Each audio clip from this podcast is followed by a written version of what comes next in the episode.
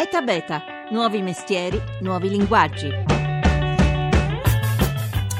Hanno colonizzato la Terra e imparato a ricavare l'energia dal Sole milioni di anni prima di noi. Sanno conservare l'acqua, mantenersi pulite, difendersi e catturare insetti senza neppure muoversi di un centimetro. E allora, perché non imitarle, le piante, per realizzare tecnologie utili per l'uomo? Una buona giornata, benvenuti ad Abeta che si unisce al dolore del paese per il disastro ferroviario in Puglia. Massimo Cerofonini al microfono 335 699 2949 per sms whatsapp e Tabeta Radio 1 per intervenire su Twitter e su Facebook. Subito una notizia arrivata in questo momento sulle agenzie, è morto il boss mafioso Bernardo Provenzano e vi, vi daremo gli aggiornamenti durante le prossime edizioni del GR. Allora, affidarsi a un progettista con quasi 4 miliardi di esperienza, ossia l'evoluzione. A questo mirano le nuove scienze che indagano nel mondo vegetale per ispirare soluzioni come materiali autopulenti, sistemi per raccogliere l'acqua oppure per combattere l'inquinamento. Oggi con noi due tra i massimi esperti in Italia di questi temi. Buongiorno a Renato Bruni. Buongiorno, buongiorno, a tutti. Esperto appunto di biomimetica, poi ci spiegherà che cos'è questa nuova scienza, docente di botanica all'Università di Parma, autore di un saggio molto interessante, divertente, si chiama Erba Volante, imparare l'innovazione dalle piante. E buongiorno e benvenuto a Tabeta anche a Stefano Mancuso. Buongiorno. Direttore del Laboratorio Internazionale di Neurobiologia Vegetale all'Università di Firenze ed è uno dei fondatori della neurobiologia vegetale, appunto una scienza nuova che studia i segnali e la comunicazione nelle piante. Professor Bruni, allora che cos'è la biomimetica? La biomimetica può essere definita anche design bioispirato e consiste nel, nell'utilizzo di processi biologici, chimici o biomeccanici degli organismi viventi come ispirazione per eh, ottenere miglioramento tecnologico o in, in, un'espressione più pop possiamo dire che abbiamo iniziato a utilizzare un po' la natura e l'evoluzione come se fossero tasche di eta beta da cui tirare fuori nuove idee.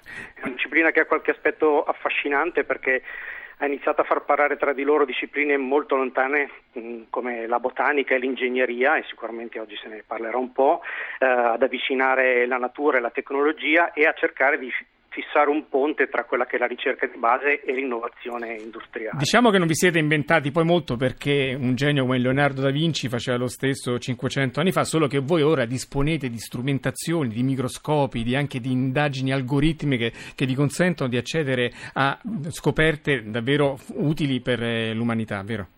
Sì, la differenza è soprattutto tecnologica. L'uomo ha cercato di copiare la natura da sempre, un tempo lo faceva eh, solo con quello che poteva vedere con i propri occhi e poteva riprodurre direttamente con le proprie mani. Adesso abbiamo tecnologie per osservare diciamo, l'infinitamente piccolo e l'infinitamente complicato e anche di provare a, a riprodurre quello che abbiamo osservato, anche su scala industriale volendo. Ecco, poi lei ci fornirà molti esempi di come l'uomo osservando la natura ha inventato cose davvero straordinarie e soprattutto le ultime innovazioni che stanno rivoluzionando il mondo, per esempio, della della tutela ambientale, del vestiario e di tanti altri esempi. Però prima vorrei eh, chiarire col professor Stefano Mancuso che tutto questo è possibile proprio perché le piante for- non sono forse quegli esseri amorfi che noi abbiamo sempre immaginato, perché eh, hanno delle capacità che eh, lei nel suo laboratorio ha individuato. Quali sono i risultati delle vostre ultime ricerche, professore?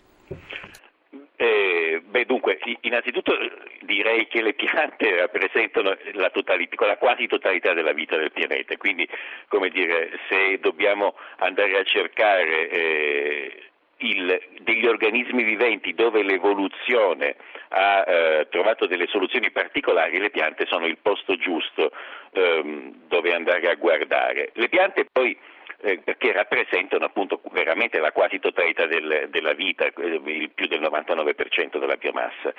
E, ehm, le piante poi hanno delle caratteristiche eh, straordinarie che sono eh, spesso rimaste ignorate, nel senso che ehm, sono sempre eh, state guardate come degli organismi passivi con, uh, con pochi diciamo, capacità di, di interagire con con, ciò che le circonda, invece le piante hanno eh, delle, delle, delle, straordinarie capacità eh, che potremmo definire veramente cognitive. Eh, le, le, ultime, le cose più interessanti diciamo che, de, de, degli ultimi anni di ricerca stanno dimostrando per esempio le capacità delle piante eh, straordinarie in termini sia di comunicazione con altre piante o con altri animali, e sia al loro interno, diciamo per esempio in, in termini di eh, eh, apprendimento, di memorizzazione e di apprendimento. Su Quindi internet c'è un video in cui lei fa una, una, una, conferenza a TED e fa vedere tantissimi esempi di piante che danzano, giocano, proprio fanno veramente un gioco come dei bambini, oppure dormono, ma soprattutto quello che colpisce sono le strategie, come diceva lei, di comunicazione. Sì. Ci fa qualche esempio per capire? Beh, dunque, eh, le faccio degli esempi che, che stanno, uh, che, di cui si, si, sta studiando parecchio in questi ultimi anni, che riguardano la comunicazione eh, fra piante che sono parenti o non parenti. Quindi stiamo parlando sempre della stessa specie, cosa che fa... spesso facciamo confusione quando parliamo delle piante, pensiamo alle piante, invece i fagioli, fagioli parenti e fagioli non parenti. Ecco, le piante sono in grado di mandare messaggi differenziati in funzione anche del grado di parentela, per cui ai parenti mandano messaggi, diciamo, per esempio che riguardano la presenza di stress o presenza di patogeni, che non sono invece recepiti da piante che non appartengono allo stesso clan per darle un'idea anche del grado di raffinatezza delle, de, de, della comunicazione fra piante. Poi sono, eh, c'è una cosa particolarmente interessante, la comunicazione fra piante e animali. Cioè ecco, le piante... lì le strategie di difesa dai parassiti sono veramente incredibili, vero? Sì, tantissime. Ci sono delle strategie di difesa veramente straordinarie in cui molto spesso le piante riescono a manipolare, vera, veramente questo è il termine giusto da utilizzare, le, eh, eh, i comportamenti di animali come per esempio di insetti ai propri fini. Quindi per esempio riescono a convincere le formiche a difendere gli alberi oppure riescono a richiamare i nemici dei, dei propri nemici perché vengano in aiuto de, di loro durante attacchi particolarmente violenti virulenti. Quindi un mondo veramente estremamente affascinante e complicato che sta venendo fuori soltanto negli ultimi tempi. Ecco, ma la cosa che tutti ci chiediamo, anche gli ascoltatori sì. già mandano messaggi su questo tema, com'è possibile che queste, questi organismi, non so se chiamarli organismi è la parola esatta, che comunque prendono sì. decisioni pur non avendo un cervello? Questa è la cosa eh, più interessante e più affascinante di tutte, perché eh, bisognerebbe fare una piccola parentesi, le piante non è che non hanno soltanto un cervello, le piante non hanno organi singoli in generale, le piante non hanno polmoni, non hanno occhi, non hanno orecchie, eppure respirano, vedono, sentono. Perché le piante non hanno organi? Perché un organo è un, è un punto delicato, come ben sappiamo noi animali, basta pochissimo perché lo si danneggi e le piante sono per loro natura soggetti a predazione, quindi se avessero dei polmoni eh, basterebbe un bruco che bu- che buca uno di questi polmoni per uccidere la pianta. Allora le, hanno, hanno avuto un'evoluzione parallela in cui tutte le funzioni che negli animali sono normalmente svolte da organi singoli, nelle sono distribuite sull'intero corpo. Quindi e, e, proprio quindi anche riagganciandoci a quello che si diceva prima, sono un modello straordinario cui ispirarsi per, eh, fare, stesse, per fare anche delle stesse cose o cose diverse in una maniera completamente nuova. Eh, come per quanto riguarda la questione non hanno un cervello, quindi va vista in questi termini. Le piante non hanno un cervello perché non hanno nessun organo e eh, le capacità diciamo, eh, di calcolo, le capacità eh, di, di, memorizzazione, tutte quelle eh, funzioni che noi normalmente attribuiamo al cervello sono nella pianta distribuite sul, sull'intero corpo. È, è chiaro che questi, ecco, chiaro sì. questi studi aprono degli scenari incredibili anche per le ricadute che queste consapevolezze possono avere sul perché, sull'uomo, perché quello che lei ha descritto diceva appunto assomiglia molto per esempio al funzionamento di internet che è inconsciamente forse ispirato alla stessa struttura in cui le piante in qualche modo interagiscono, decidono e fanno cose che lei ci sta raccontando. E allora torno col professor Renato Bruni che invece proprio studia questo trasferimento dalla tecnologia elaborata dalle piante nell'evoluzione alla vita umana. Professore, quali sono gli esempi più sorprendenti che lei nel suo libro cita? Eh, allora, eh, si riconducono un po' alla, alla, alle cose che dicevamo prima, quindi ad esempio al collegamento tra discipline diverse come la botanica e l'ingegneria. Un, un ambito che si sta giovando parecchio di questo e su cui, visto che si parla di innovazione, ci sono diverse start-up che sono, che sono attive, spesso collegate a istituti di ricerca che si dedicano in maniera es- espressamente mirata alla, alla, biomimetica, sono quelle dell'ingegneria dei materiali. Eh, un, un, ambito in particolare è quello dei materiali eh, repellenti ai liquidi, eh, siano essi a base di acqua o a base di olio.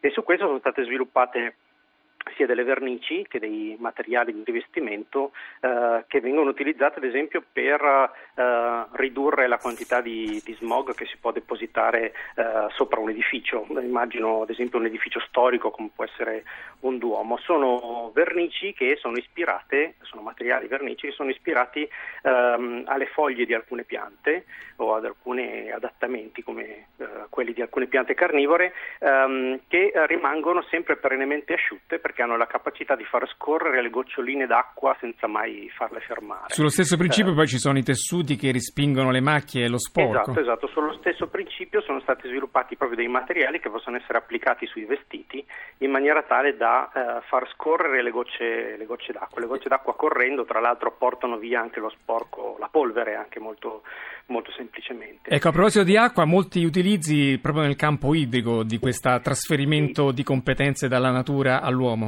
Esatto, e anche trasferimento di competenze dalla, dalle discipline di base eh, a, quelle, a, quelle, applicate, perché ad esempio nel 2003 è stato assegnato un premio Nobel eh, per la chimica in questo caso ehm, a un ricercatore che aveva studiato delle proteine particolari che si chiamano acquaporine, che sono presenti sia, ne, sia negli animali che nelle piante. Nelle piante sono presenti soprattutto nelle mangrovie e queste proteine hanno la capacità di filtrare l'acqua in una maniera estremamente efficiente. Attualmente non soltanto sappiamo come sono fatte e come funzionano, ma le riusciamo a eh, riprodurre e applicare sopra delle membrane che possono essere utilizzate per depurare l'acqua, che sono state usate circa un anno fa dalla, dall'astronauta danese che ha sostituito Samantha Cristoforetti sulla Stazione Spaziale Internazionale per eh, depurare le acque reflue della, della stazione e poterle quindi riutilizzare. Poi nel suo libro lei fa anche tanti altri esempi, uno mi viene, mi ha colpito quello della rosa del deserto che ha, spir- ha ispirato un sistema per conservare i vaccini fuori dalla catena del freddo dove non ci sono frigoriferi, però quello che più colpisce nelle sue parole è che la natura offre all'uomo una filosofia di, po- di fondo, quella di adattarsi a soluzioni, a problemi senza distruggere l'ambiente che è intorno, ma anzi valorizzandolo, vero? Esatto, ed è un concetto che viene fuori anche da quello che diceva il professor Mancuso. Eh, noi attualmente stiamo un po' grattando la superficie di queste idee che ci offre la natura, eh, pescando soprattutto ispirazione per degli oggetti, ma dovremmo riuscire ad approfondire di più la nostra capacità di estrarre delle strategie su come produrre questi oggetti. D'accordo, professor eh, Mancuso? Certamente, certamente. Il, il, proprio, le strategie sono probabilmente la cosa più importante che le piante ci possono insegnare. Bene, allora ehm, io ricordo la notizia da cui siamo partiti, è morto Bernardo Provenzano, era da dieci anni in carcere e aveva 83 anni. Ringrazio allora Renato Bruni, esperto di biomimetica, docente di botanica all'Università di Parma e autore del saggio Erba Wonland e grazie anche a Stefano Mancuso, direttore del laboratorio internazionale di neurobiologia vegetale all'Università di Firenze. Tra l'altro è autore anche di studi sulla possibilità di applicare suoi, le sue ricerche all'evoluzione del computer che potrebbero essere ispirati a queste forme che la natura ha così brillantemente creato. Grazie alla squadra di oggi, Luciano Pecoraro al coordinamento tecnico, in redazione Laura Nerozzi, grazie a Rita Mari per la collaborazione e alla regia di Paola De Gaudio. etabeta.rai.it il sito per ascoltare queste e le altre puntate. Siamo sempre su Facebook e su Twitter dove ogni giorno mettiamo tantissime notizie sul mondo che è nuovo. Andate sul, sul profilo Facebook e cliccate su mi piace vi arriveranno in automatico. Ora IGR, poi c'è Life da Massimo Cerofolini. Ci sentiamo domani.